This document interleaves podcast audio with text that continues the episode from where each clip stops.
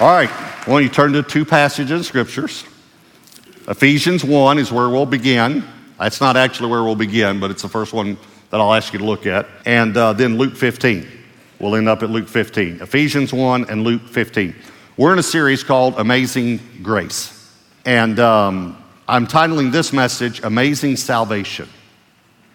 Is salvation amazing? And I believe it is. I believe it's completely amazing when you think about that we're saved by grace.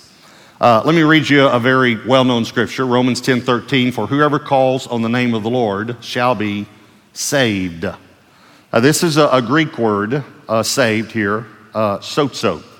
Uh, we would spell it S-O-Z-O in English, but it has a, a, a D in there sounding in Greek, soda, zo, sozo.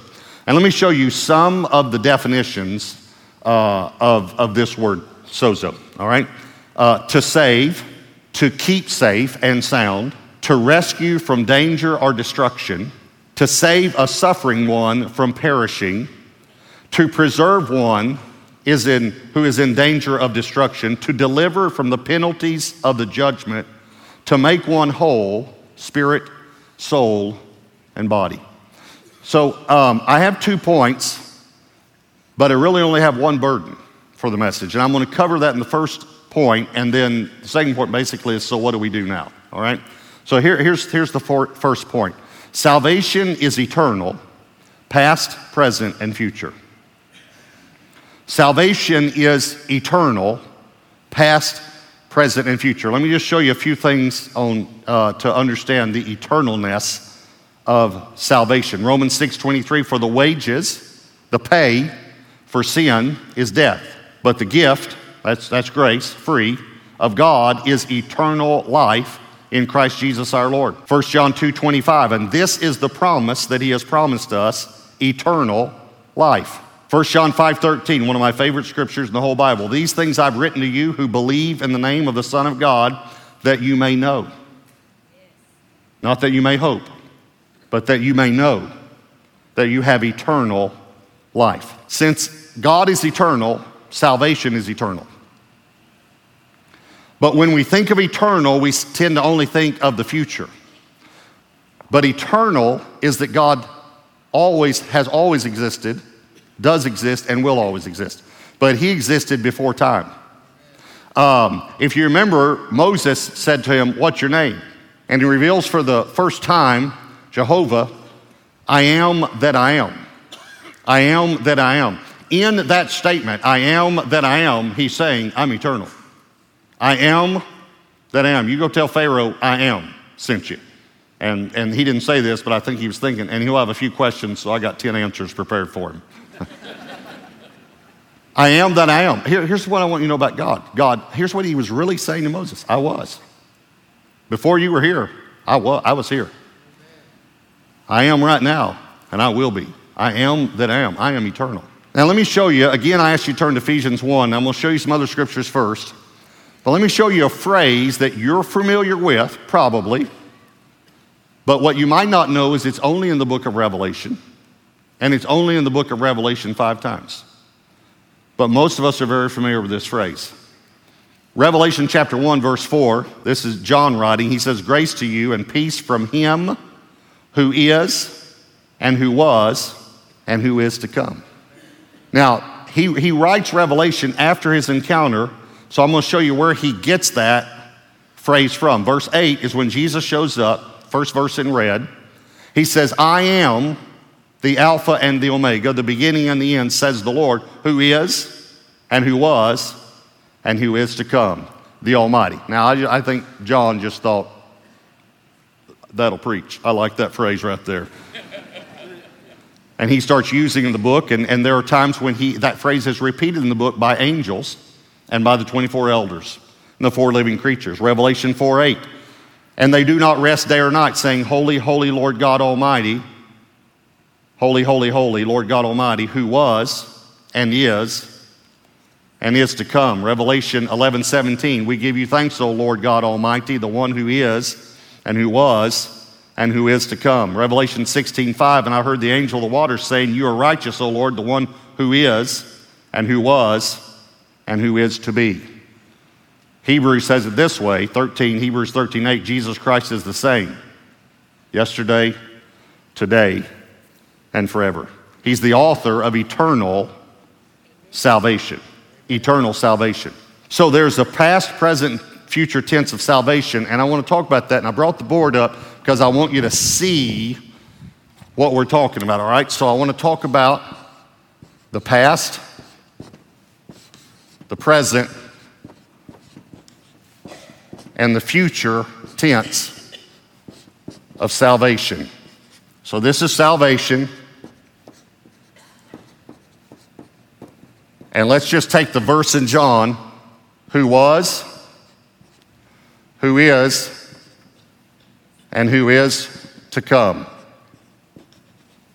Right? Past, present, future. Everyone got that? Okay, let's address this to salvation. According to the Bible, you have been, you are being, we could say, you are being, and you will be saved. You follow me? You have been saved, you are being saved, and you will be saved. Let me say it another way, and I showed you this when we talked about sickness. To understand sickness, you have been saved from the penalty of sin.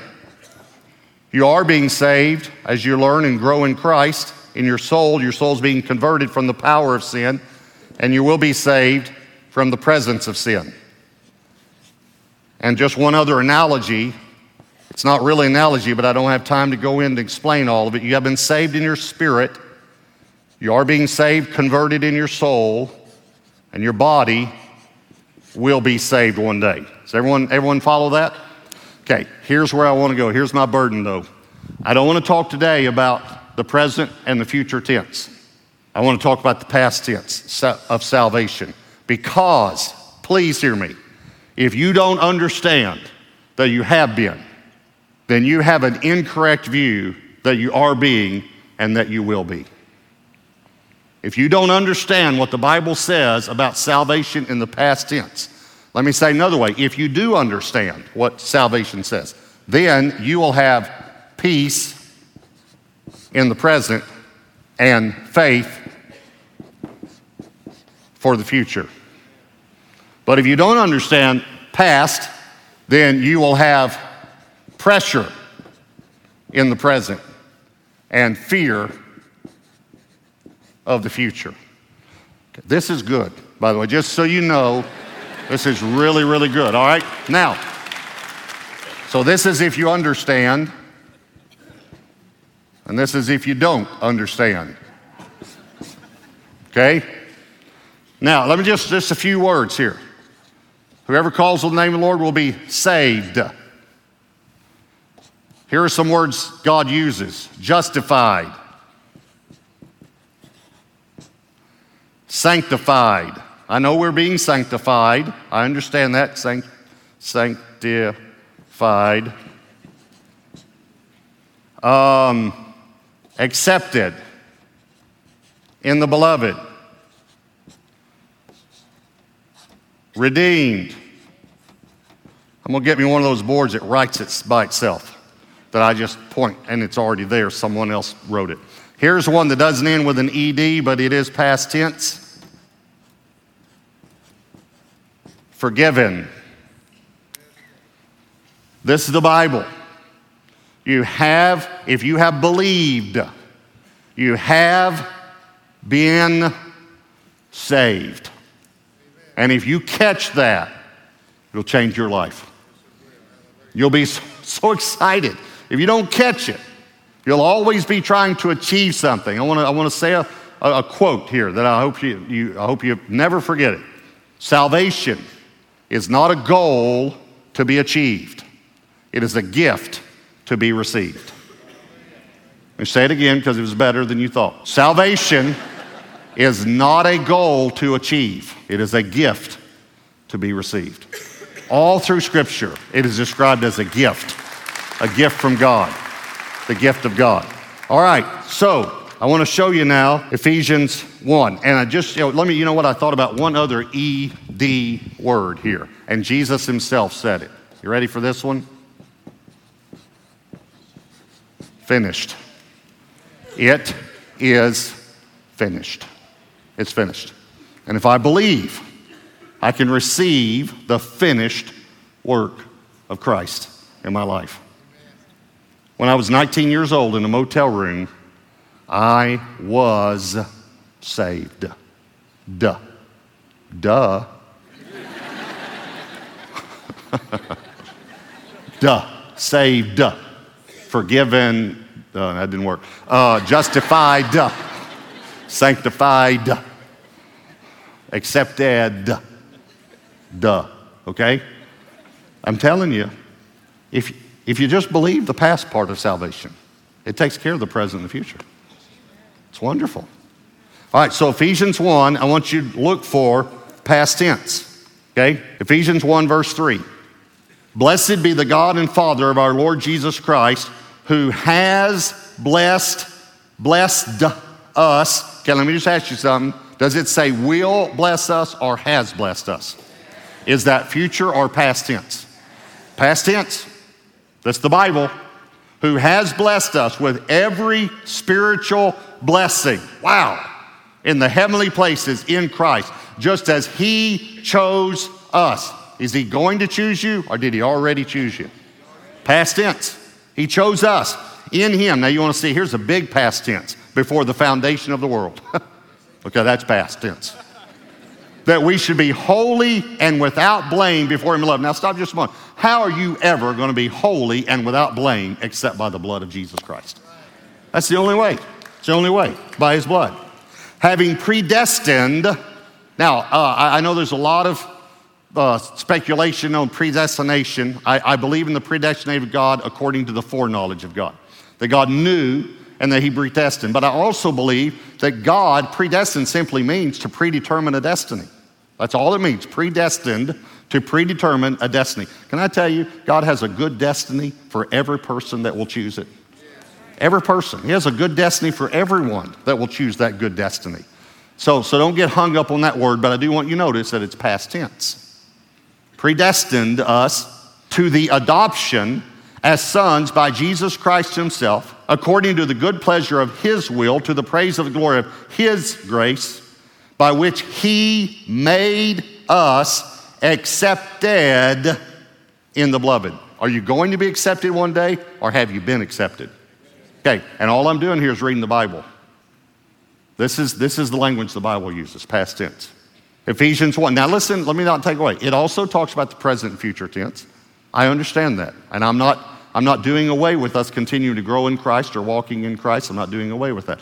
I'm simply saying that this will change your life when you understand that you received. And I'll show you in a moment how he uses past tense to say, when you trusted, when you believed, you received.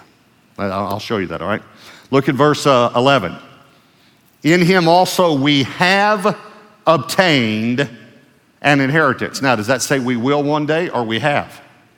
Have, we already have. Being predestined according to the purpose of Him who works all things according to the counsel of His will, that we who first trusted, past tense, if, if you're a believer and you've come to a place where you've trusted Christ, in Christ should be to the praise of His glory. In Him you also trusted. He's talking to the Ephesian church here, the believers. Past tense after you heard the word of the truth, the gospel of your salvation. We could say amazing salvation.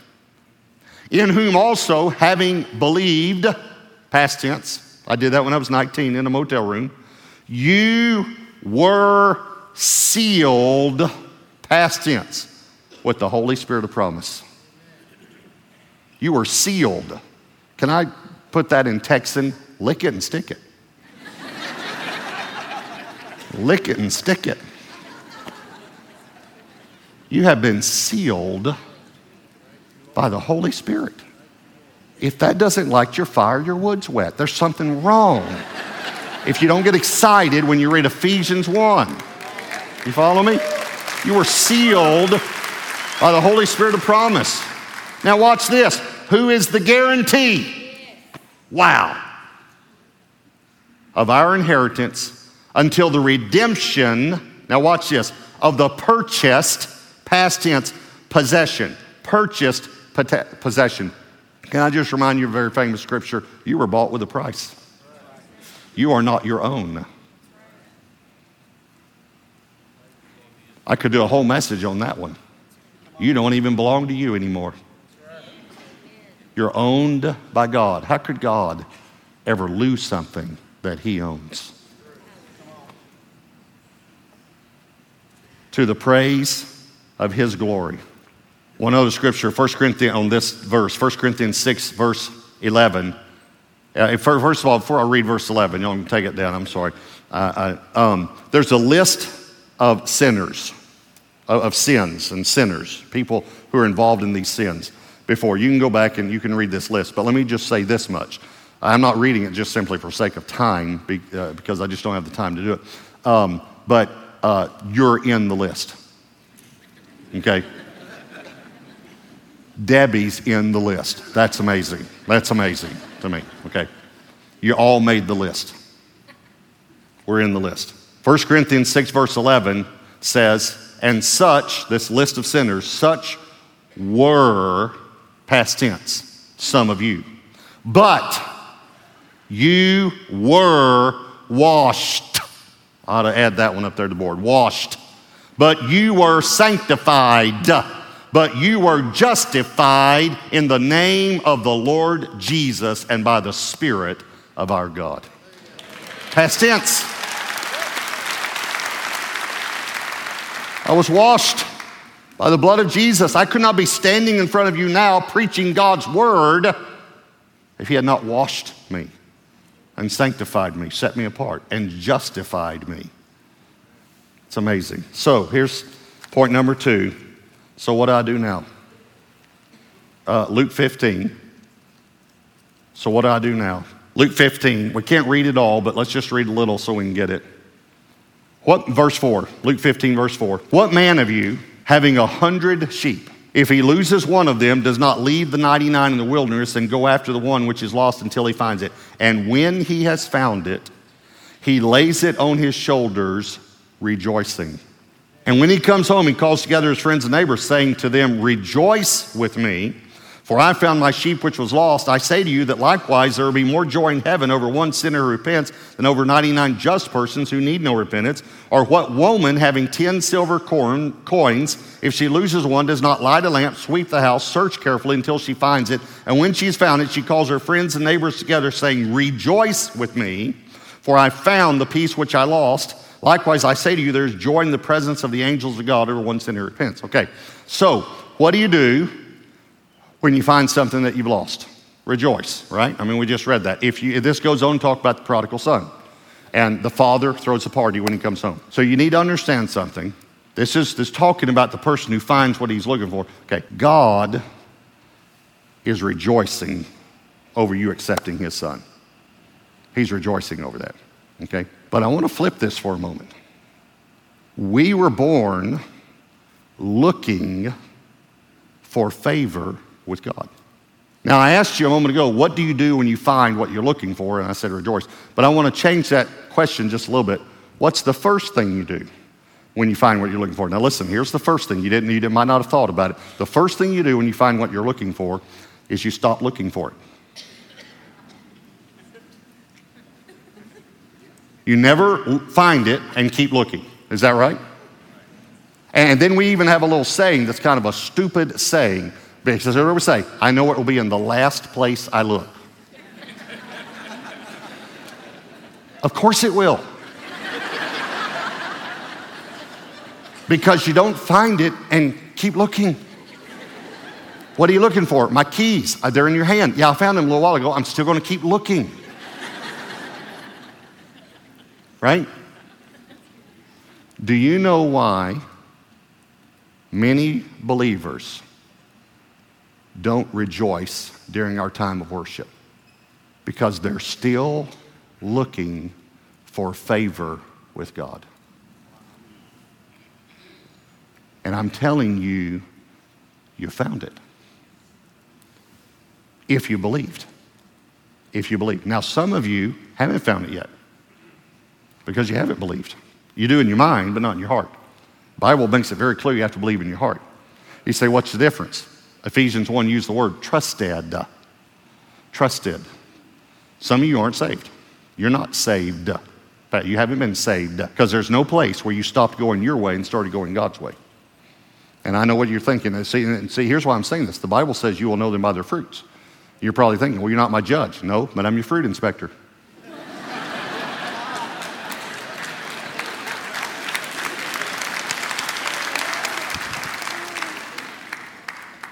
If you're still living for you, if you're still going your way, if you're still in charge, you better listen to me carefully because you'll regret it if you don't. You're on your way to hell.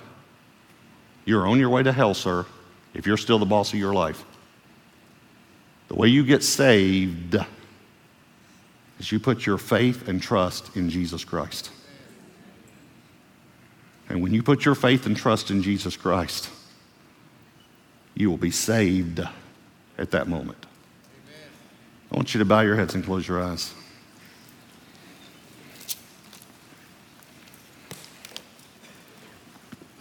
What's God saying to you? What's God saying to you? I think some people at every campus and in the overflow rooms need to be saved today. I want you to be. You can be. I gave control of my life to Jesus when I was 19. I hadn't been perfect since then. I'm growing in my relationship with Christ, still to this day. But I was saved that day. I was changed that day. I became a new creation. God washed me from all of my sins by his blood. He changed my heart. Have you been saved? Truly saved, not just walked an aisle, believed in your mind, signed a card. Have you been saved?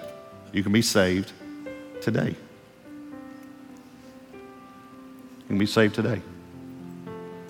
If, you're, if you need to give your life to Jesus, we want to pray with you. We have a time at the end of all our services, if you're new here, let me explain it to you, where we have one more worship song. During that time, we're going to have leaders at the front of every campus and every room, every overflow room. If you need to give your life to Jesus Christ during that time, this is a time for prayer. So there are going to be a lot of people coming for prayer because we all need prayer. We all need prayer. So don't ever be embarrassed to come for prayer because we all need prayer. No one's going to look at you funny if you come down here for prayer because ever, we, we've all come for prayer at some time.